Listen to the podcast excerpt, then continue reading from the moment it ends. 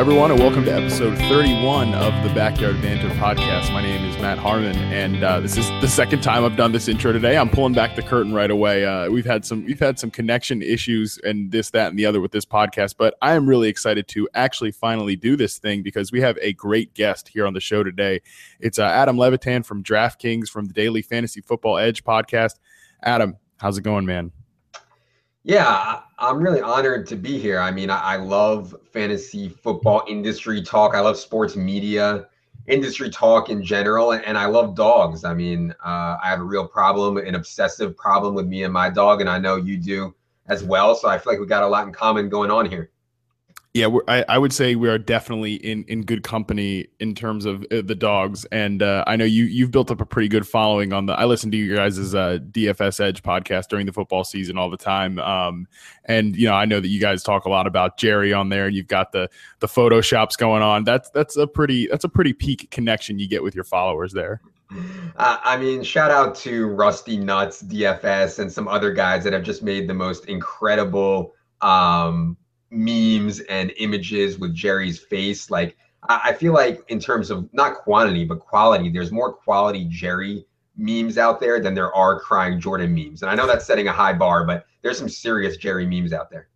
Oh yeah, that's that's the best. I, I think I think my dog has been crying Jordan like at least seven times too, which is just kind of rough. I mean, I posted one picture of him from the Grand Canyon and somebody slapped a Jordan face on him. I'm like, all right, come on, guys, this was a nice moment we had. And you, I, I officially put the word out there that I'm only accepting quality crying Jordans now. Like they got to be good, and because the peak ones are still they're still too good. But uh, at we're we're not only are we here today to talk about dogs and crying Jordan memes. Uh, you know, if you've been listening to the podcast you know that what we're doing here is we're kind of going through the industry talking to some of the bigger names out there some of the best people and kind of getting a feel for how you got to where you were in order to you know maybe just provide a guideline for other people or just listen to some good stories. So let's start out the beginning of your story adam. How did you kind of come to fall in love with with football fantasy sports? Take us through your backstory there yeah, I know you ask this question a lot of people, or I guess every episode you say, "How do you get the bug for football?" And and you know I've thought about that a lot from listening, and I'm not sure that I necessarily have the bug for football, and maybe that'll disappoint some people. But like, I'm not sure if fantasy didn't exist, I'm really not sure I would sit down and watch a football game. Um, and that that really might be blasphemy to to a lot of people out there, and I get that, but I always had um, a thing for watching sports to try to predict the outcome. Like I can remember as far back as fifth and sixth grade organizing pools for my friends and and um, you know back when I was doing this, there was no such thing as the internet. You know, we obviously had the box scores in the paper, and I would organize it, and I would do everything by hand. Like one of my first confrontations ever was with this kid's mom, who I guess the kid went to his mom and complain that I didn't let him in this fantasy football pool that I was doing by hand because it was just so much work. I had to cut it off somewhere. So I cut it off with this kid. And his mom just comes at me and starts yelling at me like I didn't let her kid into the league. And I was like, you don't understand how much work it is to go through the the box scores and add up everybody's scores. So uh yeah that was like my first confrontation ever really now that i think about it so so yeah I, i'm i've always been into like organizing and trying to predict outcomes and really as it went along, I was always the one doing the the March Madness pools for all my friends, and, and really eh, just trying to take their money by organizing this, and then me being better than them at watching sports and predicting outcomes. So I, I guess probably unlike most of the people you've had on here, I'm not sure I love football as much as I love trying to be more correct than other people and saying what's going to happen. Yeah, that is a completely different perspective than anything that's been shared by anyone else. That's so funny about the interaction with the mom. That's like you were dealing like with a troll on Twitter before there is even the internet. yeah, and she was like, "You will let Gregory into the league," and I was like, "I really don't have time to." to she was like, "No, he is in the league," and and that that really stuck with me. Oh, that's incredible. So that's interesting. I mean, just so do you like on Sundays? Are you watching games? Or are you tuned in, or, or like what? Kind of explain that, I guess, a little more, like how that uh, how that's different from everybody else.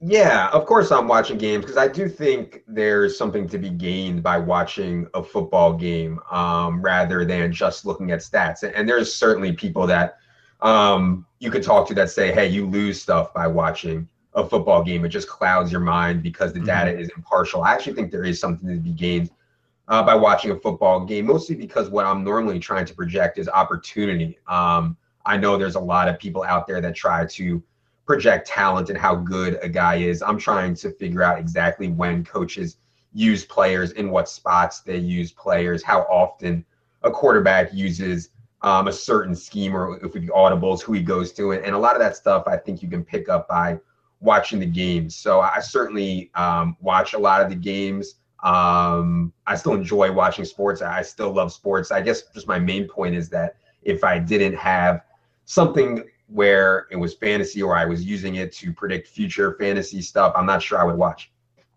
I see. So it's it really is just kind of a you know, I think that we all like it's football is kind of like in sports in general, or you know, they're entertainment. It's like an it's an art form, and it's all like what you get out of it. You know, it's just like in if you're walking through a museum, like I'm going to interpret a painting completely different than somebody else would, and I think that it's just that whatever you get out of it is is different. So that's that's pretty that's pretty cool perspective. So um i guess so you kind of always had the bug to sort of be more involved than just like a casual observer when did that kind of transition to writing about about fantasy sports yeah i, I always thought that for sure i was going to be a beat writer for the washington bullets for the washington post like 100% no doubt. I always thought that would be my job. I worked for the high school newspaper. I planned to go to journalism school uh, all throughout high school, used to go to Bullets games with my dad, and, and this was during the George Muresan, Chris Webber, Juwan Howard, Calbert Cheaney uh, years. And I know you're not an NBA fan, but for my NBA people out there, those were great times. Um, but yeah, I used to go to all the Bullets games with my dad and look up at the press box, and that was when Tony Kornheiser and Michael Wilbon were covering the Bullets a lot, and I would look up there and think, you know, one day I'm gonna sit up there and be the beat writer for the Washington Post. Um, so I was a journalism major at Penn State where I went. Um, and yeah, started looking for newspaper jobs and jobs in sports writing after that. This was uh, back in 2004. It was certainly before fantasy football was anybody ever thought you could have a full-time job doing that. There were certainly fantasy football articles in newspapers, but they were really just guys who followed the NFL and had a fantasy column on the side. Like to think that this would ever be a full time job was just so foreign. So um, yeah, I, I, took a job with a place called the Sports Network right after college. Um, was writing about international soccer. They were paying me about twenty four thousand dollars a year.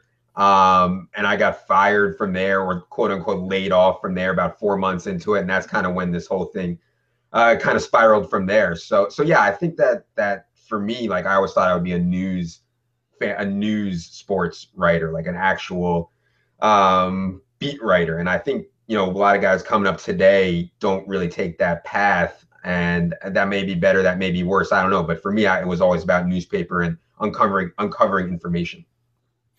Well, yeah, I would say in terms of young guys like coming up, that's for me. Uh, thinking about like what do I want to do as a writer, the one thing I never wanted to do was be a beat writer. That was one thing that I just I, for me that wouldn't like click, I guess. But that's you know it's really interesting, and I would say that you kind of found a place initially with Rotoworld that uh, definitely is news heavy, even if you're not covering a specific team.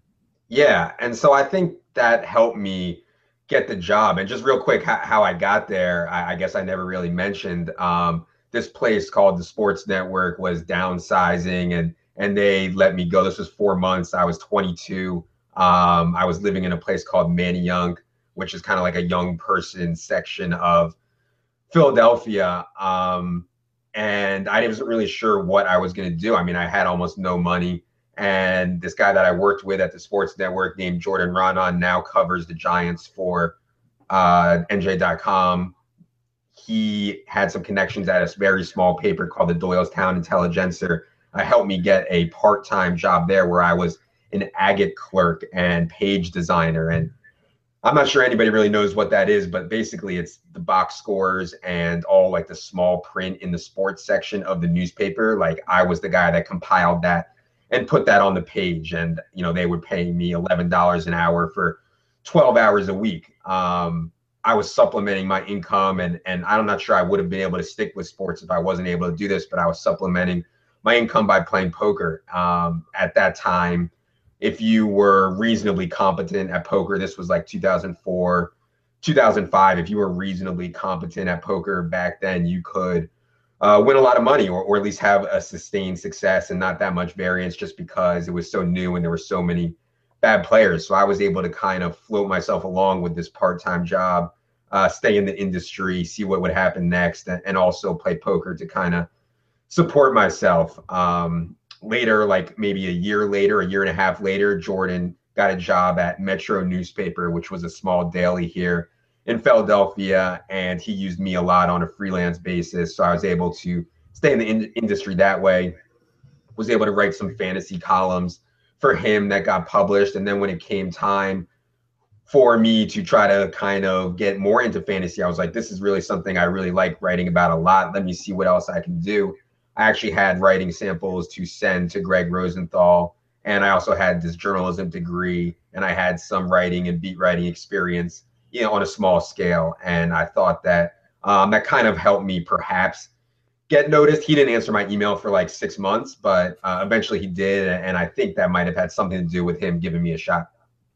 Nice. Yeah. I mean, you definitely have the credentials for sure. Uh, just real quick, kind of cycling back a little. And, you know, we've had this conversation with some people on the podcast, but it's always good to get this perspective from somebody that went.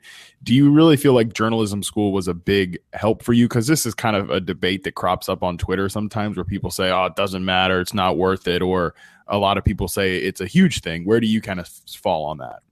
Yeah, I thought for undergrad journalism was good. I mean, I wasn't a sports journalism uh, major. I was a journalism major. I learned a lot about news. I had to write politics stories. I had to cover current events, and then I also got to write some sports articles. Also, I think the bigger controversy is whether to go to journalism uh, graduate school, and I didn't do it, so I can't say for sure. But I would venture to say that that is a um, pretty big waste, considering you can start in a newspaper and kind of get more real life experience um, covering all kinds of stuff. So yeah, I think for fantasy it would be pretty silly to go on to J school for graduate school, but I think it's a fine major for undergrad. I mean, we don't we learn a lot about writing, which is going to be important no matter what job you do, and you learn about interacting with people, which is going to be important no matter what job you do. So I do think that it's a pretty good major. Yeah, for sure. I think that if you're not like a natural writer, I think that it's huge. You just it's you can tell reading people's work who like writes just to write about uh or just to talk about football and then but also people that are like kind of have a more natural inclination to be able to write about multiple different subjects and i feel like having the grad or not grad school but having journalism school in your back pocket that probably helps a lot with that. Um so when you got to Rotoworld what was like the early experiences there for you? Oh yeah i was terrible. I, I mean it looks easy to write a blurb right? Like you find some news and you write about it. But I was absolutely terrible. I mean, Evan and Wesseling were just all over my case. I mean, I was a total disaster, but I think Greg kind of made them stick with me. Um, I, I mean, when you start, like, I didn't have any background about offensive lines or, you know, defensive linemen or safety play or schemes or any of that. I mean, this was in uh, 2006 or so. That information really wasn't that readily available. And as somebody who really wasn't like the biggest NFL savant or anything, I had to write blurbs about offensive linemen. I just had no clue whatsoever. So Evan and Chris used to go back through my blurbs and edit them all up and make sure that they were fit uh, to be published. So you know, without them, I would, uh, without them doing that, I'm not sure I would have stuck. And without Greg uh, having them stick with me uh, through while I learned all this stuff, would have been um, a disaster. So yeah, I, I, owe everything to to Evan and Chris and Greg. I, I mean, for the me sticking there and, sticking with them, obviously gave me a platform, and and obviously without Rotoworld, nobody would know who the hell I am in the world. So uh, just everything to them for for helping me along because it's really harder than it looks to write a blurb. That it sounds dumb, but it really is. Yeah, it kind of ex- explain that a little bit because I mean, definitely to the to an outsider, it seems like oh, you just uh, you, you kind of regurgitate a little bit of what the beat writer says and then give a little quip at the end. But there's a little bit more to it than that. Yeah, well, first finding it right, like this was back before Twitter, so finding news was a lot harder. And I also think that like the best blurbs on Roto World, the best ones that we were doing were ones that aren't on Twitter. You know, like if you have a Twitter account, in theory, you should be able to see most of the news. But there's also takes and stuff on TV and stuff in the actual newspapers that is really relevant and stuff that you can't find anywhere else besides Roto World. So I thought that was really important. Number one, finding the news. And again, before Twitter, that was really hard. So like, you know, Chris would come on and be like, here's some stuff that I saw you missed during your shift. And there would be like 10 really big things that were in newspapers that I missed. And I now I would know to go back and read through this parts of papers and stuff like that. So that's kind of the first thing. And the second part that I think is difficult is having just a knowledge base to write intelligently about every single player in the NFL, not just skill players, every single player in the NFL. And I certainly struggled with that for a while and trying to relate it to fantasy and write it in a way that people can understand it. I think, you know, there's a lot of really smart people out there doing crazy things with data. If you have this amazing gift for spreadsheets and data and everything, but you can't convey that to your readers, it's essentially worthless. And I think, you know, that's why Mike Clay is so great and Bales and all these guys, like they are crazy uh, data stuff, but they can also really write and convey that to their uh, readers. So I, I, think it's just if people try it, they'll realize that it's it's harder than uh, than it looks. Yeah, for sure. And you know, this is your your story is a little different from some too because you know there you didn't just walk into something and we're just immediately good at it. You know, that's that's pretty cool because sometimes I guess you kind of have to find your way in it. And um, so what was like? How did you kind of get better? What what was a little bit of the path that you took in order to improve at roto world Yeah, I mean, just getting a lot of hours, and I know I heard Roto Pat talk about like when you first start, you do the shit hours. Uh, you know, Saturday from 8 a.m. to 8 p.m. Um, Sunday in the off season. You know, Friday night, and I was just doing that and always trying to do my best to find stuff, even when news wasn't going on. Um, and I would look, you know, when Evan and and Chris would edit my blurbs, I would look and see what they changed with them. And, and as I go on, you know, I read every single blurb um, which is something that I was a huge Rotoworld fan before I started working there. But uh, once I started working there, I certainly read every single blurb, and that just gives you a bigger knowledge base of, of all the coaches and all the coordinators and all the the different positions. Um, so yeah, just growing my knowledge base and just knowing where to find news and kind of finding a style uh, that works in blurbs. And, and, yeah, eventually, I think after you know six months to a year, I think everybody um, who lasts that long uh, has a pretty good handle on it. Yeah, for sure. And and it's yeah, it, t- takes time to get into that sort of style, and also yeah, building the knowledge base is the most important thing. Like, there's nothing there's nothing more embarrassing like as a as an analyst or especially a fantasy analyst if somebody asks you a question, you know, and you're kind of stuck there with your pants down and you don't know the you know you don't know the answer, you don't even like what the hell play like who the hell player is that? Except during the draft. During the draft, there's like you know seventh round defensive ends that I'm perfectly fine like never knowing that they existed but big name players, it's kind of rough to to not know what you're talking about. Yeah, for sure. Yeah, I, I love stomp, stumping Josh Norris when like a guy gets drafted and Norris doesn't know who he is. It's amazing. Yeah, that's that's that's the best. Um, so after how long were you at Roto World before you uh, before you left? Yeah, like seven years. I mean, I started as a, a blurber. You know, I, I, emailed Greg and I said, um, you know, I'm willing to do anything. Here's some clips uh, here's my resume. I'm willing to do anything, you know. And I sent him some ideas for articles, and, and he wrote back and said, uh, you know, the articles are great, but what we really need is a news blurber. And you know, the pay is eight dollars an hour or something like that. And I said, uh, sure, like like anybody would. I'm sure, like you know, you have to take things in perspective. I understand that um, people are willing to do this for free. Like people would for sure do Rotoworld blurbs for free. I wasn't going to say no to eight dollars an hour by any stretch. I probably would have said yes to free, also. Um, so yeah, I, I, I just you know started off doing just blurbs, and then gradually gave me more hours. Um, gradually let me do some articles.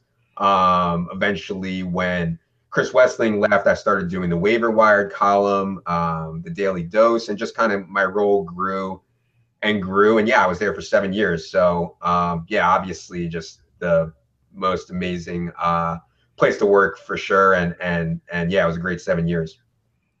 Yeah, that that's awesome. And you know, if you guys, uh, we talked with uh, Matt Friedman on the last episode about the Fantasyland podcast, and the kind of the one of the best episodes I thought was the uh, was the building up of Rotoworld. There's just so many like branches of that tree that that go off and spin other places. Obviously, like I work with Greg and and Chris now at uh, NFL.com, and there's it, it's just so interesting, like seeing how the the industry unfolds like that. So, you know, after seven years, people know now, like you're with you're with DraftKings. What was kind of the uh, take us through that decision a little bit? Because I'll say, like, just from my perspective, you know, obviously the like the DFS thing is is things are trending a little bit better now, but you know, a little bit after you went on there, you know, it seemed like things could get pretty dark pretty quickly. So to me, it would seem like a kind of a little bit of a risky move. But what went into your uh, what went into your thought process there? Yeah, well, I always had a backup plan. You know, if, if it didn't go well, I was just going to open a doggy daycare center in which you know uh, people drop off their dog to me when they go to work, and I take care of them all day, and I, I start that business. Um, that no, actually might be a, that might be a little bit less stressful too.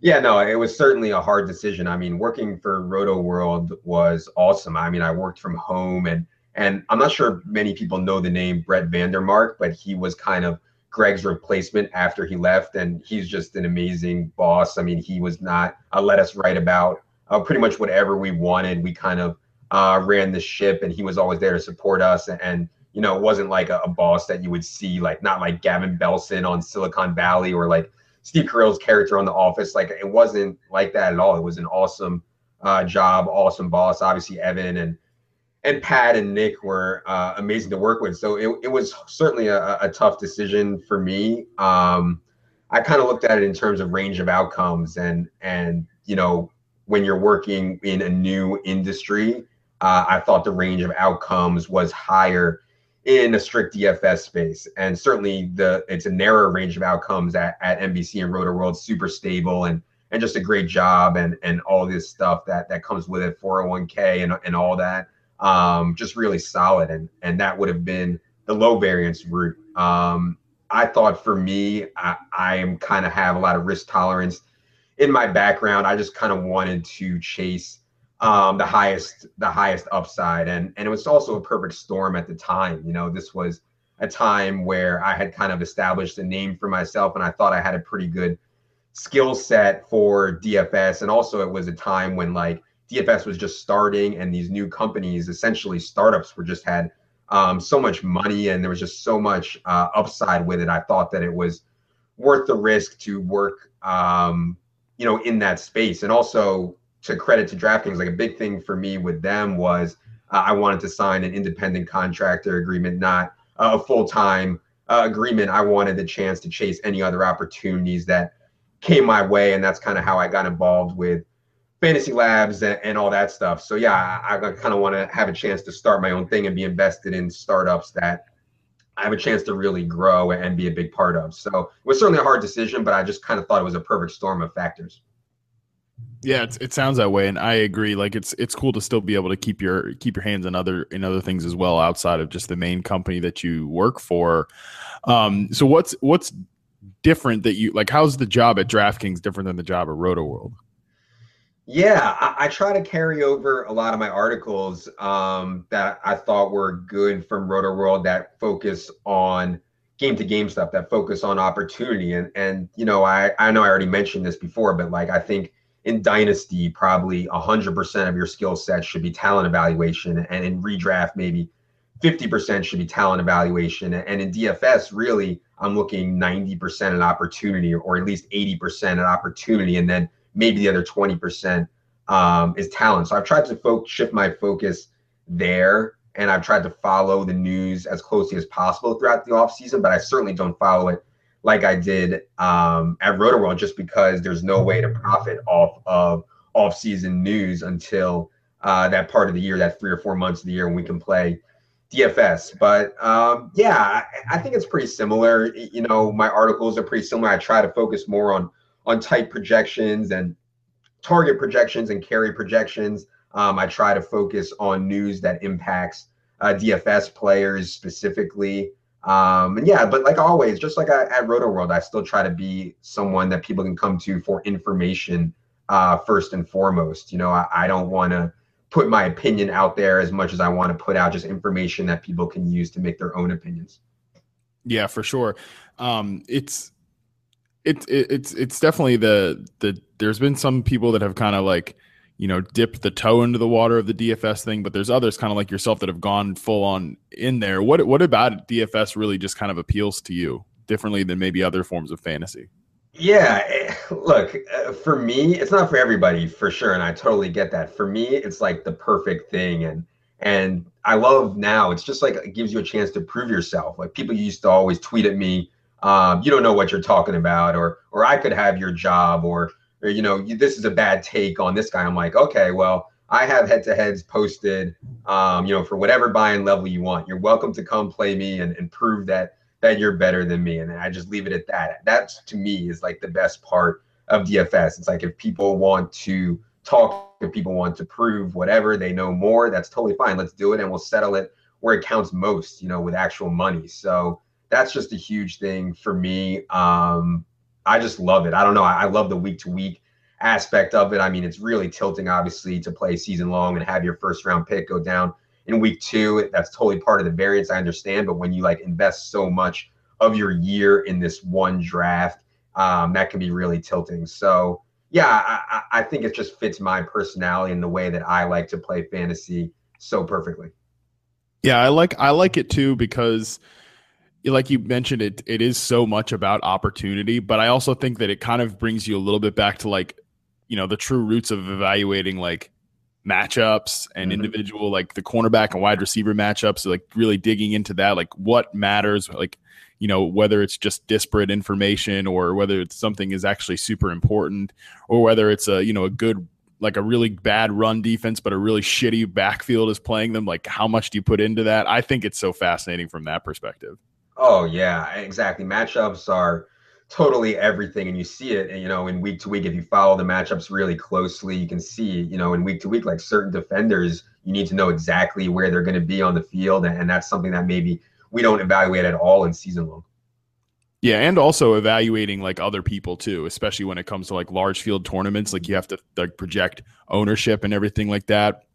That's a really cool part of it too like especially like deciding whether to fade a guy or to you know that contrarian play this that or the other i think that's another part like evaluating other actual people other actual players not just the the the football players is fascinating to me too. Right exactly. You're not playing fantasy in a vacuum. It, it's there's tons of game theory involved. Knowing what your opponent is going to do is obviously huge. And yeah i think that um, one of the articles that i write is an ownership uh, projection article where I try to figure out what people are going to do, and that's obviously a huge part of it. Yeah, it's it's it's good stuff, and uh, you guys have a really a really good podcast, like kind of diving into all this. I, I think I mentioned it up top, the Daily Fantasy Football Edge with uh, Al Zeidenfeld and Peter Jennings. That's a that's a good show. I always would listen to it uh, on my Saturday shifts at NFL after I'd written my DFS column and be like, "Oh, damn it! They those guys brought up a really good point. I should have written that." yeah, I have so much fun doing the podcast. It's it's really the best, and um, those guys are just like so sharp and play such high stakes that like them coming on and sharing what they think is just crazy. And I think that's part of the reason that it, that it's popular. You know, we don't just talk about it. Um, we actually go out and like you can play Peter and Al for any stakes that you want. Literally, like they play so much um, and they're sharing information that that they um, certainly don't have to. So yeah it's just so fun to do the pod with them. Yeah it's good stuff man. Um, i think one of the other things kind of a little bit shifting gears here that we wanted to talk about that i know we wanted to talk about on your episode was how you you use social media a little bit differently than other people. And mm-hmm. you know everybody's talked about how much they're on. Like we're all on Twitter too much, that's for sure. Uh, especially yours truly. Uh, but y- you've mentioned kind of to me that you use Twitter a little bit differently. What makes your account different from others? Yeah, and I only mention this because I've heard some people on your podcast, and I've seen some other people on Twitter kind of mention this. Um, I don't view Twitter for me personally as a social interaction tool, and that extends even when people that I know are fans that like I know I wouldn't uh, have a job, I know people wouldn't be paying me to write about fantasy if it wasn't for my fans, and I and I totally get that. People that follow me, I just don't answer start sit questions. I don't uh, use Twitter as a conversation piece, uh, pretty much whatsoever. I view my Twitter as number one. I'm going to put information out there that I think is extremely useful, whether that's a link to somebody else's article, whether that is a link to a podcast that I really like, a link to a newspaper article, a stat that I found interesting, updates on injuries, like total hardcore information that I think people aren't finding in other places that I think people will have use for when they're making their lineups. So that's my number one goal um, on Twitter. And I guess my number two thing with it is I want people to be able to click on my account and scroll up and down and just find information. Like I don't want you to have to scroll through like a picture of me and my boys drinking. I, I don't want you to have to scroll through, you know, beach photos of me and my kid. Uh, nobody cares. You know what I mean? I don't want you to have to scroll through a bunch of yes, no answers to questions or start sit questions. Um, I want you to be able to click on my Twitter and find information that I've been talking about and find links to things that I've done. Um, and maybe that's a controversial hot take. I, I, don't know. That's just the way I like to read people's Twitter, and I that's the way I like to handle my Twitter. Um, the start sit thing, especially for me. If you're on Twitter, if you're following me, if you're following Nat, if you're following all these people, if you're reading DK Playbook, if you're reading Rotoworld, like you have a huge base of knowledge. Me answering your start and sit question really shouldn't help you, or, or I don't think that that's what I'm here for. I think I'm here to give you information to make your own decisions, and you'll be way, way better for it. So I don't know if that's a hot take or not, but that's just the way I kind of view Twitter. And and people might say, "Hey, Adam, you're taking Twitter way too seriously." Like I'm not even exaggerating. Twitter is the most valuable thing that I own by a wide margin. Like I have a house, uh, my wife's wedding rings, like anything I own, my car. Twitter is way, way, way more valuable than anything else I own. And you know, monetizing your Twitter is something that that um, we could talk about for hours. But Twitter is, I'll just say, as a blanket statement, Twitter is no doubt the most valuable thing that I own, and that's why I take it um, kind of so seriously, or maybe too seriously. Well, even from uh, just the perspective for me, like I mean, I have a job because of Twitter. You know, I met, right. I got connected with all these people because of Twitter. And yeah, normally when I need to keep up with something, it's definitely through following people on Twitter, you know, good, good, good information accounts out there and everything like that. But then at the same time, like, yeah, I, I totally use Twitter differently. like I, I'm all about, you know, again, posting a thousand pictures of my dog, updating right. people on my like road trip or whatever that I just took. Uh, yeah. And like, the whole aspect of like making connections with people and all the community bullshit like that's that's totally my vibe so it's it's definitely fascinating that we're i mean just you and i not not even the greater scheme of people out there are very, very different on this yeah and that's totally fine and i follow you and like i would never like you know hate on somebody for using twitter a different way i just thought that's the way that it worked for me and and you know having the community aspect of it might work better um, for other people? You know, do you do like start like if people ask me to start sit, what's the chance that you respond? Oh man, I answer a lot. I hate answering them though, and I probably should just stop. Like, yeah, th- there's a pretty good chance I, I answer it, but it is super frustrating. And I agree with you. Like, I feel like it's such a like I don't know about a waste, but it's there's so much better ways that you can make a decision than just like I responded with this because yeah. you know whether it's looking at like at rankings or just reading an article or something like that, you get uh, just a better to make a decision than should I start Mark Ingram or uh, right. Doug Martin or something like that. You know, right. I yeah, I'm totally with you on that thought. Yeah. And like a lot of the questions that people ask might be like 55 45 or like even 60 40. And, and in that case, like a lot of times we're going to be wrong. Like if I answered 100 start sit questions, I'm pretty sure I'd be wrong like 45% of the time. You know what I mean? Um, so yeah, I, I just don't really see a lot of value in that. But but I get that people uh, want an answer. It's just Twitter isn't the forum for me to necessarily do it. Yeah, most of the answers I feel like are complicated. Like, well, I should go longer than 140 characters on this. You know, explaining why in this scenario, if your roster needs, you know, a little more variance, you start a different player than if you need just kind of a safe floor. So that's always difficult part about uh, answering the start and sit questions for sure.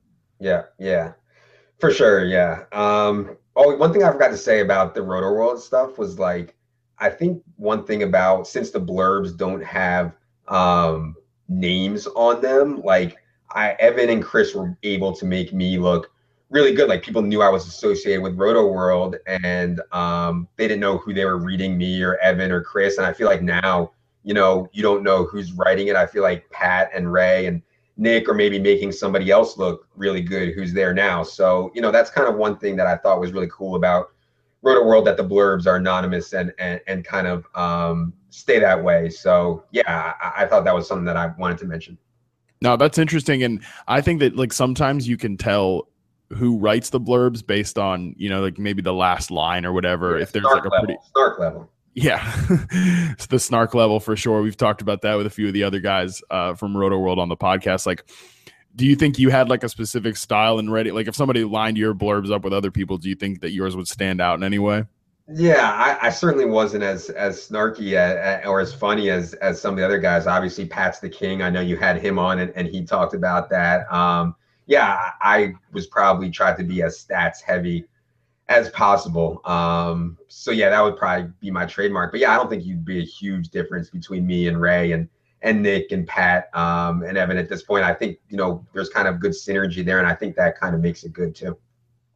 Yeah, for sure. And I think that you know everybody's got a different writing style but sometimes uniformity is certainly important especially if you're just trying to convey uh, information. So adam one other thing we another thing we wanted to talk about on the show here was you know living like a, a normal life because we mentioned you know digital like this the digital space and how you're different there but you know also like you're you're married you have you have a family and everything like that. What like what is the balance of of that? That's something that i've talked with a few people on but haven't really dug into. Yeah I mean, it's hard. Um, I like first of all, like I think finding the right girl is just so huge. Like think about it in terms of percentage. Like what percentage of the field, and I mean like field of women between the age of like 22 and 30, like what percentage of the field do you think is attractive enough to one day be your wife? And Matt, don't tell me that inside is all that matters. We all know that that looks are going to be a factor when you're. Oh, I was going to say like bottom, f- like a five point zero point five percent of them.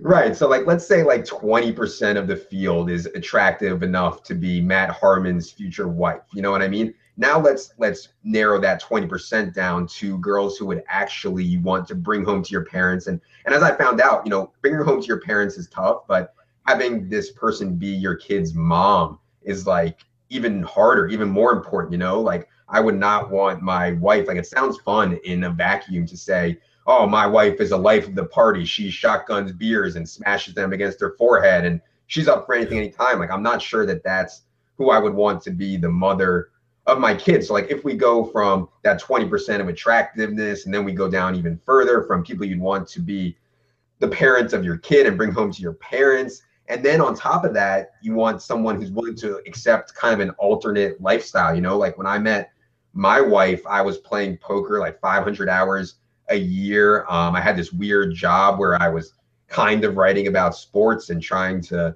write about fantasy. It's just like really a, a, an off the beaten path. And most of the girls that are attractive and have these really good qualities that you want to bring home to your parents and raise your children aren't going to be into a guy who has this kind of weird job. They probably would prefer a, a lawyer or a doctor or a teacher or somebody with a with a more stable life. So it's really hard to find the right girl for this industry. I mean, thank God I did. I have the most amazing wife that fits all the parameters I, I just talked about, but it's hard. But I think, you know, taking the time to find that person if you're going to be in this industry um, is really important. And then from there, everything is really easy. You know, like if I have a podcast if I have to watch a game, if I have to do anything, um, she's always there to say, I understand, like this is work for you, even though it's football, and you know, I'll take care of the kid or whatever. So I, I think that makes it really easy if you start with having um, the right spouse. Yeah, I think. Well, for one, you really, uh, you really, really have me on tilt now. I'm thinking about just the odds and percentage about about women and dating and everything. Um, I think if you've listened to the podcast, you've definitely uh, heard me shit all over my dating life, and that's pretty accurate. I'm actually going on a date tonight, so maybe, uh, which is oh, shocking wow. in and of itself. But yeah, uh, I actually have I've managed to trick a girl into going on a date with me. But I'm sure that we'll we'll find out she doesn't fit any of the parameters, and it will end in in horrible right. flames. But uh, when you go out with her, you say you don't say that you write about fantasy football and, and reception perception. You say I'm a writer for NFL.com. You know what I mean? And see how it goes yeah. there. Well, that is the and you mentioned like just having somebody that's able to accept kind of like an alternate lifestyle and that's probably you're right that's probably honestly the hardest part just because even if like i tell people like what i do on a day-to-day basis like i get weird looks anyways and they're not even mm-hmm. people that i'm trying to like you know marry or anything like that Yeah, exactly. I, I, it's I still find it hard to, especially the generation above us. You know, I'm 33, and I think I'm kind of the top of the range of people that understand my job. If, I uh, go to my parents' generation, I, I, really struggle to explain to them uh, what I do. So yeah, it's certainly not an easy thing. Right. So you watch football and then you spend a bunch of time on the internet. It's uh it's a tough thing to it definitely sounds better, you know, when you go out and like, yeah, I write for NFL.com. Like that's that sounds important. Uh, but then when you really when you really explain the day to day stuff on a date, then they're like, all right, this guy might be a loser. So that's that's uh that's kind of that is harder and you know just the time away that that has to be probably especially as a dad that probably has to be one of the harder things to deal with yeah when, when like at, before we had the kid and i didn't know too much about raising a kid at all i was like oh you know i work from home i'll just uh, you know he'll sleep or he'll you know entertain himself and i'll do work all day and once we had him i realized that that is just absolutely positively not an option like I, he has to be uh, cared for. Like I can't take my eyes off him for one minute. So there's no way I could get any work done. And that's where daycare comes in. And that's kind of where like the financial part of the whole thing comes in too, because having a kid is obviously expensive. Like when I was making $24,000 a year, I was like, whatever, you know, I could eat some bread and cheese for a week or I could eat ramen for a week. It's not a big deal. Now, obviously, it's different. And, you know, I also think that's kind of where DFS has helped the industry a ton, you know, even the season long sites, everybody involved has more money now because there's more money in the industry as a whole, thanks to DFS. Um, you know, your article is going to get way more hits from people playing DFS than ever before because they're real, they're you know wagering actual money as opposed to season long where they might throw a hundred bucks for a whole year or something like that. So just the level of interest, I think, and the level of people that are willing to pay for content uh, has gone way, way up thanks to DFS, and that's kind of allowed um, me and other people to be in the industry and have a family and you know be able to afford daycare which is something that um, without daycare i couldn't do anything so yeah just a lot of things going on with that are really interesting and family and dfs and everything it kind of just all comes together yeah, on the DFS stuff specifically, you know, obviously it was in the news again this week with what's going on in New York, this, that, and the other. When that first started to kind of crop up and be something that was talked about, like the, you know, the legalization of it or whatever, you know, just the kind of the off-field battles, if you want to put it that way. What was your reaction to that when that first started cropping up, mainly like last year? Yeah, no, I was concerned. I, I, I you know, it was probably like Friday night. Eh, for those of you guys that don't follow, like the New York legislature went overtime to discuss the bill in New York, which obviously sets the tone for the rest of the country. And, and it took until 2:30 in the morning for them to legalize and, and, and pass this bill. I mean, I would consider it the biggest sweat of my life.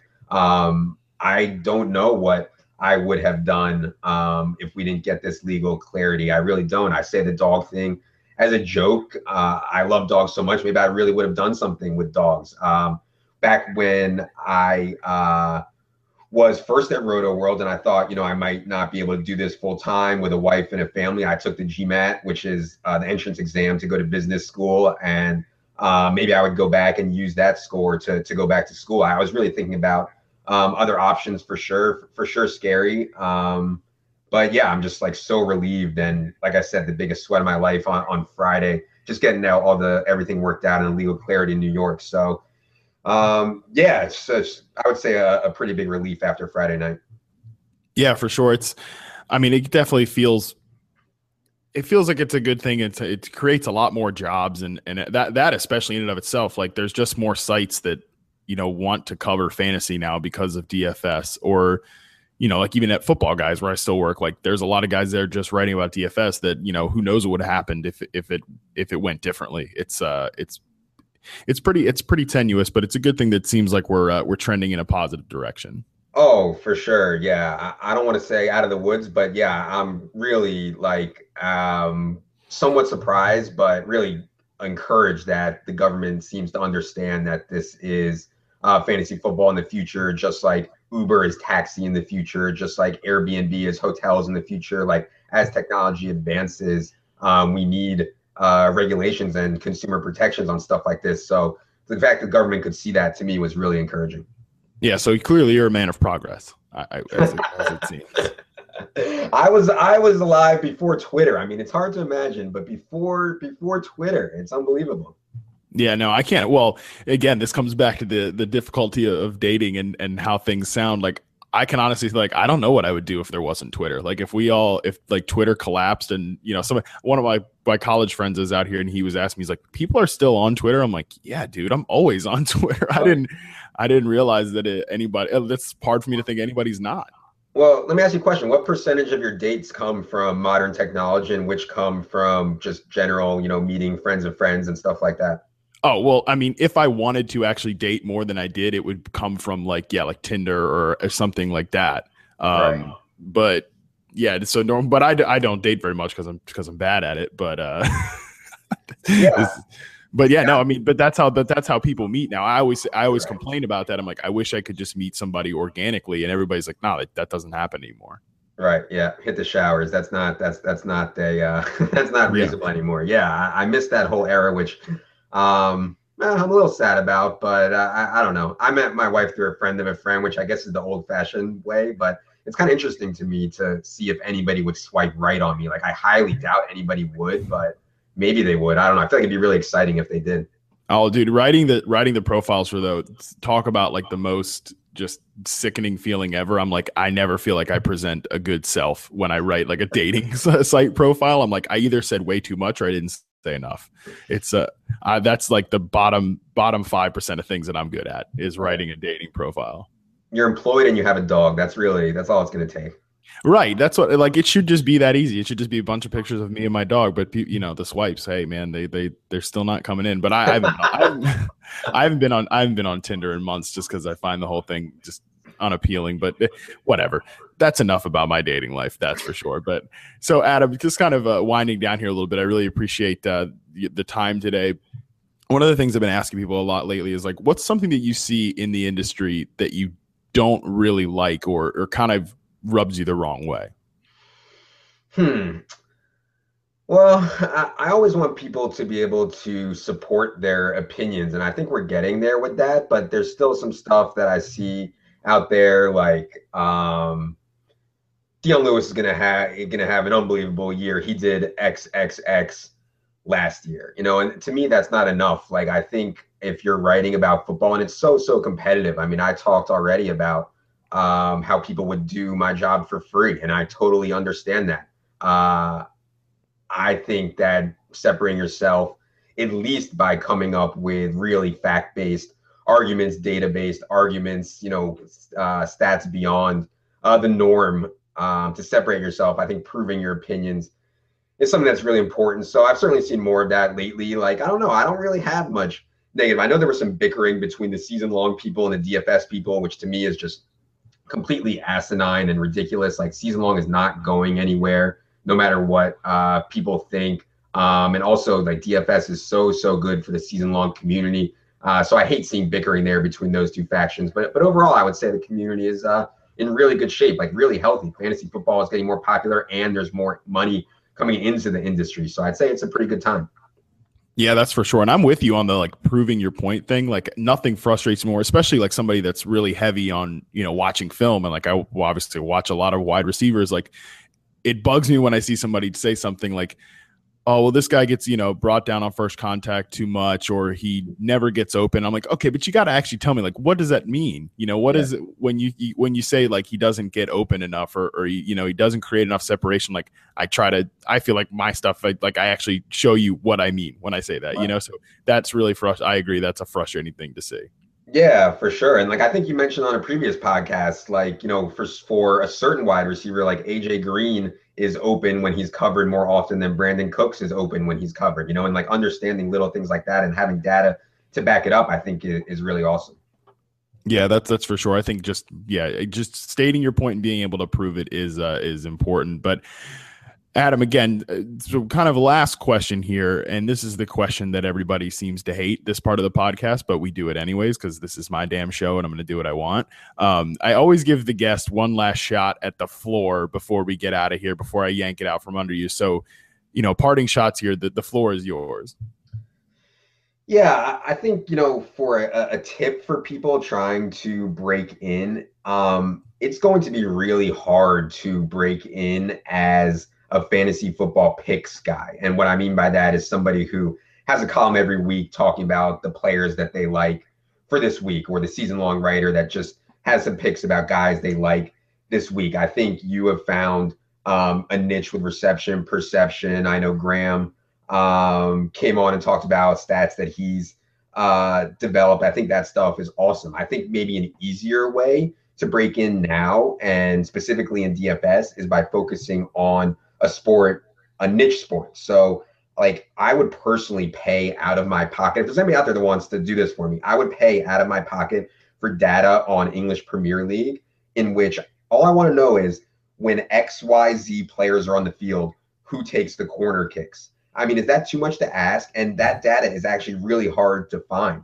So I think niche sports like English Premier League soccer or um, golf or NASCAR, if you can come up with a really big voice there, and in today's DFS climate where people like me are willing to pay for really good information that I can profit off of, I think finding a niche outside of your standard fantasy football picks column makes a lot of sense. And I think if I was coming up now, that would be something I would focus on. And and maybe that's bad because I know this is a fantasy football podcast, but um, I don't want to discourage anybody from chasing their dream if they love football. I just think it's an easier path to focus on a more uh, niche sport and try to really separate yourself there.